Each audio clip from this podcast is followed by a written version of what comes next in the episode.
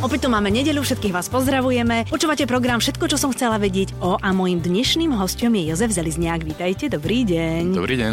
Jozef vie po švédsky, on nám vysvetlí, že prečo a ako sa to stalo. Živí sa tým, že nás všetkých, ktorí chceme cestovať do Škandinávie, tam sprevádza a ukazuje všetko možné. A okrem toho je to ten človek, ktorý prekladá škandinávske knižky. Taká je pravda, v podstate už 20 rokov. Už 20 som rokov. To, neviem, no, už mm-hmm. je dosť dlhá doba. No k tomu sa všetkému dostaneme, ale ja som sa vás pýtala aj mimo mikrofónu. Most pozeráte, Bron. Jasné. Áno, každý pondelok, lebo v nedelu to bolo včera tam. ono sa to potom dostane sem na Slovensko.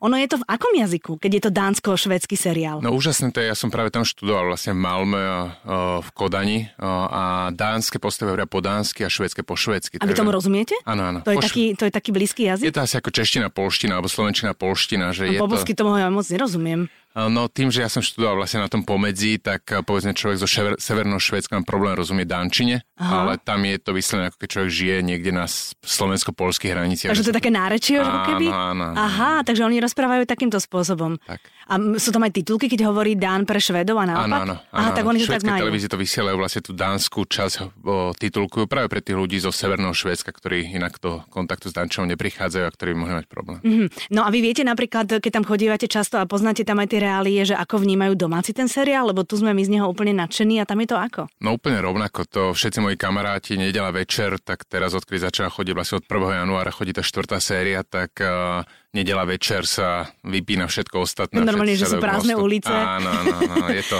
neskutočne úspešný seriál a myslím si, že absolútne vystihuje takú tú švédsko-dánsku mentalitu. Mhm. V čom? V tom, že je to teda, nadvezuje to na tú tradíciu tých škandinávskych kriminálok, ale aj taká, povedzme, uzavretosť tých jednotlivých postav do seba, ale zároveň sná konať dobro, zároveň ten most, ktorý, na ktorom sa to celé odohráva, teda okolo ktorého sa to celé mm-hmm. odohráva, keď ho otvorili, tak vytvoril na dánsko-švédskom pomedzi takú, taký región, kde sa tí ľudia navzájom stretávajú a proste vystihuje to takú tú škandinávsku modernu v kombinácii s tradičným škandinávskym rozprávackou tradíciou. Mhm. Ja musím povedať, že Saga, hlavná postava, samozrejme, mne keď sa niečo páči, tak ja hneď googlím všetkých hercov, pozerám sa na ich životy.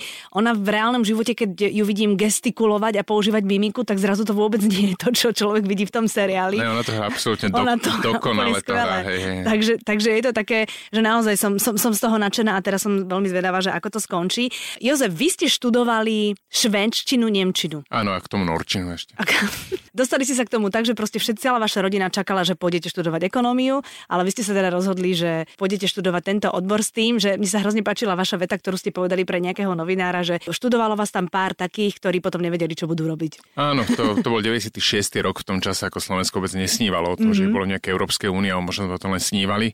A predstava, že sa človek ide naučiť nejaký malý jazyk krajiny, ktorá je niekde strašne ďaleko a v tom čase angličtina bola stále čosi výnimočné. Tak mm-hmm. švedčina znela ako úplne, úplne absurdistan. No a um, vyzeralo to dosť stratene, musím povedať. A, siedmi sme to doštudovali, v tom čase naozaj sme vôbec netušili, čo s tým bude, ale potom má človek trošku, trošku šťastia, trošku také dravosti a zrazu hm, je dvorným prekladateľom, ako ma volajú niektorých bestsellerov a celé sa to niekde dostane na takú dobrú kolej.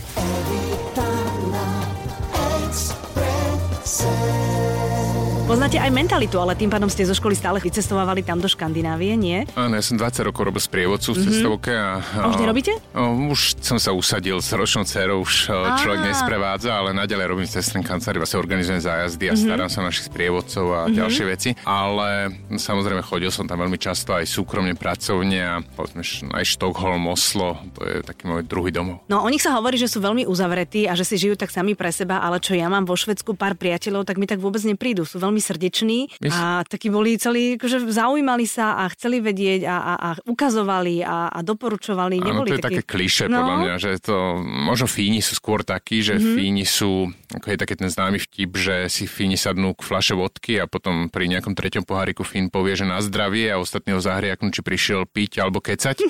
a, ale a, Švedia, Nóri, tak naozaj podľa mňa, hlavne v tých mestách, sú veľmi otvorení, veľmi takí, by som povedal, a, zvedaví. Často často aj istým spôsobom naivní. Ja som napríklad zažil v roku 2000, keď sme boli v rámci nejakého kurzu pozvaní do rodiny, tak uh, mi vysvetľovali Švédi, že teraz už aj Slováci sa budú mať dobre, lebo už budeme mať univerzity a my sa budeme vzdeláme a budeme šťastní, tak som ja pozeral, či naozaj si myslím, že to je problém Slovenska. A keď som odmietol nejakú kolu a čipsy, tak mi to doniesli ako na ochutnávku štamprlíku, že teda Coca-Cola, aby som ochutnal. Keď som povedal, že to poznám, tak povedali, však áno, však študuješ vo Švédsku, takže tu už sa s ním stretol. Takže tá ich taká akože zahladenosť do seba a snaha konať dobro, ale zároveň bez toho, aby nejakým spôsobom vnímali skutočnú realitu, to tam občas cíti, hlavne na vidieku, ale inak škandinávci celkovo sú veľmi príjemní ľudia a ja sa to vždy cítim veľmi fajn. Mm-hmm. Oni majú aj vysoké dane, ale cítia to aj na uliciach, aj na cintorínoch, aj na tých sociálnych službách, aj všade, nie? Áno, ako celá e, krajina postavená na takej solidarite, mm-hmm. že štát je čosi pozitívne, že na štát sa nenadáva, ale e, štát sa o človeka postará, keď je problém, tak už napríklad naozaj od výšky materskej cez povedzme štúdium, kde za vysokú školu nielen, že neplatíte, ale ešte vám budú platiť, keď študujete na vysokej škole, to znamená rodičia absolútne majú žiadnu starosť. A ak príjete o prácu, dávky nezamestnanosti, potom samozrejme dôchodky, to všetko je postavené tak, aby človek, keď má problém, potrebuje pomoc, aby sa štát o postaral, mohol sa o ten štát oprieť. No a vďaka tomu sú potom aj ochotní platiť dane a akože optimalizácia daní alebo nebude nejaké obchádzanie týchto daňových zákonov, tak to je to je niečo veľmi neškandinávske. A čo sa mi ešte páčilo na, šved, na švedštine, teda aspoň z toho počutia, že oni si týkajú? Áno, tam e, vykanie zaniklo. Mm-hmm. O, nie je to ako v angličtine, kde povedzme you, you je pred týkanie aj vykanie, ale tam naozaj oni kedy si unikali. Mm-hmm. O, a unikali si ešte v o, medzivojnom období, ale potom asi celkovo vo Švédsku aj v Norsku o, je až taký akože veľmi silný socializmus až komunizmus a tam štát jednoducho nariadením zrušil vykanie, alebo teda onikanie. Štát nariadil. Áno, že už sa nebude, týk, už sa nebude vykať a začali si všetci týkať a vlastne vyká sa iba kráľovi. Áno, tak, tak mi, alebo dokonca mi vraval, že keď si niekto váži veľmi lekára, že ešte lekárovi, alebo mm, niekomu. Možno, tak, ale to aha. by sa povedal, že mladí to už robiť nebudú, mm-hmm. že v mhm. mestách, ale možno na vidieku ešte takovému starému lekárovi by možno mal niekto problém no, zatýkať, zatýkať mm-hmm. ale napríklad profesorovi na univerzite týkáte Aha. on týka vám a je to veľmi fajn. Novinári povedzme zastavia predsedu vlády, ako keby u nás teraz Fico počúvaj.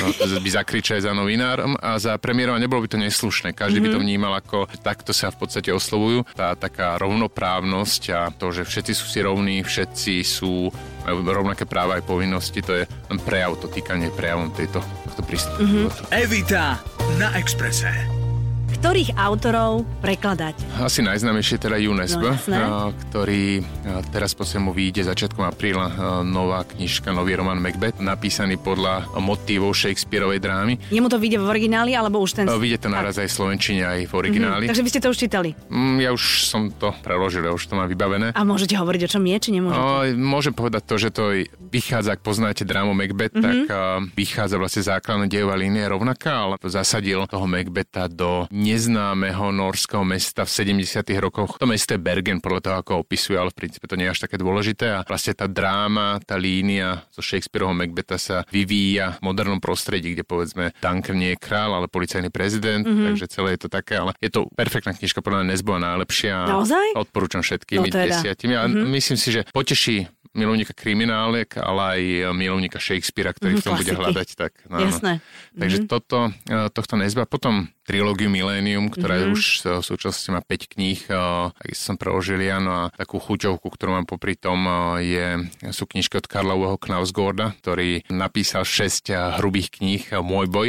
Mm-hmm. No tie spolu má to dielo okolo 4200 strán, je to úplne šialenstvo, ale je to vlastne, opisuje on presne svoj život, v podstate dá sa povedať od narodenia až po súčasnosť každú jednu vec v živote, ktorú spravil. Nie je to pre človeka, ktorý hľadá niečo také, že ľahké na leto, ale poznám veľa ľudí v mojom okolí, ktorí tú knižku milujú a to je taká moja oddychovka od krimináliek. Samozrejme popri tom, že venujem veľký čas svojej rodine a veľký čas aj v práci v tej cestovnej No kancelárii. samozrejme, ale teraz mi povedzte, ja viem teda, ako knižka vzniká, keď ju píšete z vlastnej hlavy, ale keď knižku prekladáte, tak to tiež treba olovený zadok, treba si to odsedieť a, a treba porozumieť aj reáliem, aj všetkému. Treba aj poznať toho autora, poznať poznáte osobne jedného z nich? Konkrétne Nezba poznám osobne. bol na Slovensku pred dvoma Áno, rokmi. bol, bol. Áno, ja som ho sprevádzal asi 4 dní tu na Slovensku a potom sa ešte stretli v Humpolci na jednom koncerte, teda jeho kapely Didere. By som povedal, že pomohlo mi to, že som ho stretol osobne, ale v, čom? O, v tom, že dodalo mi to hlavne chuť do práce. Aha. že uh, si, keď teraz vyjde tá knižka, ono, on nepíše zase nejaké 100 stranové chuťovky, ale väčšinou to je taký 600 strán. Nevždy sa človeku chce, uh, že najradšej to už odflákol, ale niečo tam napísal, ale... Však on si to nemôže skontrolovať. No, no ale, ale človek cíti akýsi záväzok voči Áno. nemu a vidím, aký on bol taký akože normálny, zdravý, napriek tomu, že to píše brutálne bestsellery, je naozaj že milionár, tak zostal absolútne pri zemi, že mu naozaj záleží na tom, aby písal kvalitne. By som povedal, že to mi pridalo chuť do života, ale teda do prekladania, ale... Aj do života aj možno. Do života, v istej chvíli, áno, ale, ale na samotné prekladanie myslím si, že osobne toho človeka, osobne toho autora človek nemusí poznať, skôr musí poznať reálie, musí vycítiť, že čo je narážka, minimálne vedieť, že fú, a že tak toto je niečo asi, čo si treba vygoogliť, lebo však človek nemôže zvedieť úplne všetko, ale aby napríklad u nás je, že gorila, keď sa povie, tak každý vie, čo tým myslí, mm-hmm. ale keď človek nepozná slovenské reálie, tak hľada v tom opicu a môže ano. preložiť niečo strašne zle. Takže skôr je o tom, že napríklad ráno ja počúvam s mojou ročnou cerkou norské rádio, správy, vlastne som v dennom kontakte s, s tým jazykom, s tým jazykom mm-hmm. aj s reáliami a vďaka tomu myslím si, že tie preklady sú celkom ľahké. Evita na Exprese. Všetko, čo som chcela vedieť o prekladateľovi Jozefovi Zalizňákovi. Vy samozrejme poznáte reálie e, dokonca tak, že hlavná postava Harry z jeho románov píla v nejaké reštaurácii pravidelne. Mala policajnú stanicu, teda kde vy, vy, vy na tých uliciach tí budovy poznáte. To, to tiež pomáha, keď, keď pracujete na tých knižkách, Určite nie? áno. E, konkrétne u Nezba nie len to, že teda Oslo poznám dosť dobre, mm-hmm. ale takisto aj e, Harry cestuje po svete, bol v Hongkongu, v Rwande, v Kongu, Bangkoku. Bangkoku aha. A to sú všetko miesta, ktoré som navštívil, kde som sprevádzal ľudí a aj vďaka tomu vlastne, povedzme, Roman Šváby, ktorý sa odohráva v Tajsku, pre mňa to je jeden z najlepších úvodzovka sprievodcov alebo takého kniž, z jednou z kníh, ktorú si človek musí prečítať pre návštevu Tajska. A vďaka tomu, že teda tie reálie poznám v Tajsku, som bol neviem, možno 50 krát s klientmi, tak uh, vďaka tomu sa mi to aj ľahko prekladalo Aha. v tom, že človek tam opisuje napríklad zjedol strašne štipavú polievku a celého to akože tak človek cíti tú polievku na jazyku Jasné. a tým pádom verím tomu teda, že vďaka tomu dokáže tie emócie preniesť. Áno, na, na aj ten preklad je taký plastickejší asi potom, keď to človek má zažité, nie? Snažím sa o to a teda nekarhajú ma za preklady. Tak... Aha, je Nesbo aký človek? O, Nesbo je veľmi príjemný, ono to znie ako klíše, keď to človek rozpráva, ale naozaj pokorný, že je to také, že dvakrát som zažil situáciu, keď vytiahol svoj telefón a chcel, aby sme ho fotili a filmovali. Bol, jedna bolo, keď uh, ho na z hotela krížom cez ulicu býval od miesta, kam išiel podpisovať knižky a sprevádzali ho bodyguardi a to bolo vidno, že je z toho absolútne v šoku, mm-hmm. že mhm. teda vôbec si nepripadá ako človek, ktorý by mal potrebovať uh, gorily mm-hmm. pri sebe. Uh, vtedy som dostal jeho telefón do ruky a musel som ho filmovať, ako kráča medzi nimi, že to musí poslať kamarátom.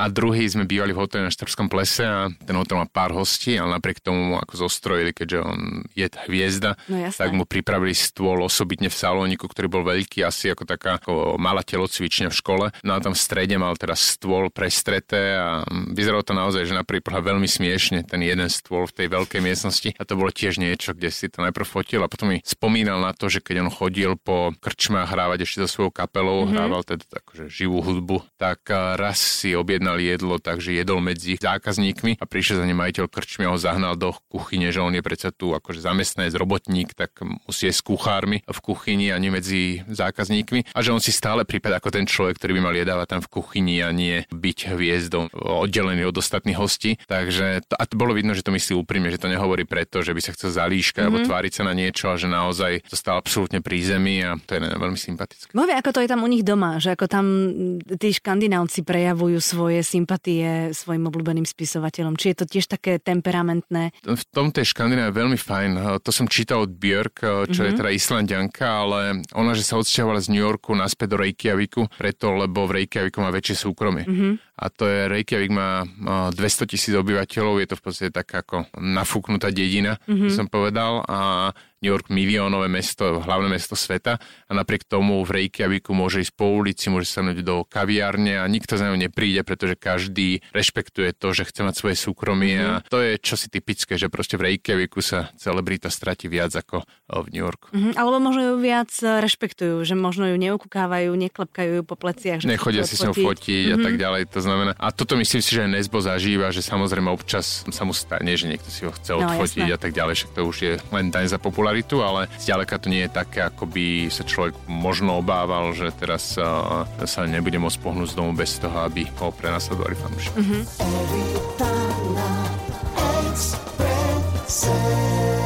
Sú naozaj takí depresívni obyvateľia Škandinávie? Naozaj je tam na jedného po, obyvateľa najväčší počet psychiatrov, ako sa tu hovorí? Či je to len také ako Myslím si, že tiež to je klíše. Uh, ono aj tie o tých samovraždách, že vždy, keď no, no, pozriem no. nejakú štatistiku, tak ďaleko viac samovraždy povedzme v Rusku alebo uh-huh. no, aj v pobalských krajinách uh, ako uh, v Škandinávii. Um, tá možnosť pohľadu nejakého rozprávaného silčana alebo tak môže pôsobiť, že keď vôjde teraz do kaviarne alebo no, v Štokholme, tak to vyzerá ako trošku na kare alebo tak, ale celkovo akože myslím, že o depresii tam absolútne sa nedá nič hovoriť. Proste žijú oni svoj pokojný život pre bežného škandinávca, ako vždy trošku človek zjednodušuje, ale taká tá rodina a istota je oveľa dôležitejšia ako nejaký e, žúr a mm-hmm. prejavovanie emócií a to ak to človek nepochopí, tak mu to môže prípadať, že aha, akí sú smutní, ako len tak chodia, ale to vôbec tak nie je. A... Introverti sú proste viac. Určite áno. No, určite áno a Áno, a to je to mm-hmm. celé. Mm-hmm. A tak tam hore je na severe e, veľa tmy. Ono ten rozdiel, opäť je to také niečo, čo je trochu skreslené v tom, nehovoríme teraz o oblasti za polárnym kruhom, tak. kde, kde takmer nikto nežije, ale o takých bežných mestách ako Oslo, Štokholm, Kodaň, tak e, na jednej strane áno, sú tam, e, v zime sú tam dní kratšie, ale akože keď si to pozriete na Európu, alebo teda na, na porovnaní so Slovenskom, tak áno, slnko tam hlavne vychádza neskôr. Že povedzme, vyjde slnko o pol desiate, ale väčšina, alebo veľa Slovákov chodí aj tak za tmy v zime do práce. Mm-hmm na, u nás západne povedzme o 4. ten západne o 3. Čo mm-hmm. tiež keď ste v práci, vám je v princípe jedno, kedy vám za okno zapadlo slnko, takže ten rozdiel nie je veľký, ale potom príde, už teraz v tomto období majú, to začína lámať, že už tie dni sú už dlhšie ako u nás, no a potom príde vlastne maj, jún, júl, august, keď uh, máte povedzme v Štokholme svetlo takmer non-stop, keď aj slnko zapadne tak na hodinku a o 2. o 3. ráno znovu vychádza. To je pre Talianov žuristov. No, a, a to, je, to je absolútny zážitok, to musím povedať, že či už byť aj v mestách, ale ale takisto ísť povedzme do prírody vtedy a prechádza sa o 11. večer, mm-hmm. keď príroda už spí, ale napriek tomu ešte stále svetlo, tak to je tých pár hodín v zime, ktoré aj tak človek väčšinou prepracuje, tak to bohato vynahradí. A to človek cíti na sebe, keď to slnko zapadá iba na mesiac, či na hodinu alebo na dve, že má viac energie? Ja to cítim vždy. Aha. Ja to cítim určite a mm, hlavne to dodáva taký, akože to, čo človek podľa mňa hľadá v prírode celkovo, ja až tak prírodu nie som úplne prírodný človek, ale mm. ak niečo, tak človek hľadá taký ten pokoj a to určite nájde skôr, keď si sadne niekde v Škandinávii k jazeru, kde akože nič nie je, len je tam úžasne pekne a mm-hmm. úžasne ticho. Ja to nájde skôr ako na nejakých preplnených turistických chodníkoch. No, Povedzme aj našich krásnych Tatrách, ale tam je to, proste tam je to, čo, čo, čo ja aspoň v prírode hrám. Evita na Exprese. A ešte jedno kliše, ktoré sa tu hovorí, že pije ako Dán. Čo? Áno. Dáni hovoria, že pije ako Švéd. Pije ako Švéd. Áno, áno, a každý hovorí vždy, že pije ako tá susedná krajina. A tak oni majú aj špeciálne obchody na, na alkohol, áno, tam je, vere, ako u nás. tam je verejná prohibícia. Mm-hmm. Um, vlastne dostanete, to, dostanete tam kúpiť čokoľvek silnejšie ako pivo, dostanete kúpiť iba v špeciálnych obchodoch. No a tiež sa to už mení, mm-hmm. Škandináci tiež veľa cestujú, takže si tie zvyky prinášajú z okolitých krajín domov, ale povedzme, ja keď som študoval vo Švédsku, to bolo v 99. roku, tak vtedy ja som považoval za normálne, povedzme v stredu k večeri si otvoriť flašku vína ju vypiť, mm-hmm. ale všetci moji akože spolubývajúci v takom veľkom dome sme bývali, pozerajú na mňa, že ja s kamarátom, že my sme alkoholici. Máte problém. To proste toto akože, fúha, že ako chceš doštudovať. ale v piatok a sobotu, keď bol žúr, tak to sa išlo na doraz a tam to potom fungovalo tak, že každý, povedzme, u nás, keď prijete na nejaký spoločný žúr, tak sa donesie do spoločného banku, aspoň teraz v mojom prostredí tak bývalo, že proste človek donesie nejaké dve flašky vína a už sa nestará o to, že kto ich bude piť, mm-hmm. ale tam si každý zobral svoju flašku vína, ktorú držal celý večer v ruke a pil iba z nej, pretože vedel, že ak ju pustí, tak mu ukradnú. A ten vzťah alkoholu bol, bol taký zvláštny, lebo tam tam sa vtedy pilo na doraz a proste piatok, sobota večer sa išlo úplne toto na dno a potom celý týždeň nič. Takže celkovo škandinávci myslím, že nevypijú viac ako Slováci, ale tým, že sa to aj veľa turistov tam chodí v piatok a sobotu, keď vidí tie najhoršie extempore, tak vtedy sa tak akože mm-hmm. z toho si tvoria ten názor. Ale to, čo ste povedali s tou, s tou flašou vína, tak uh, ja som zažila vo Švedsku také, že prišiel niekto na návštevu, doniesol koláč na plechu a to, čo sa nedojedlo, si zabalil a zobral naspäť domov. U nás väčšinou, keď donesieme koláč, tak to proste už necháme tej gazdinej. Áno, a toto je také no? švédske sporovlivé. Uh-huh. Ono je aj normálne napríklad, že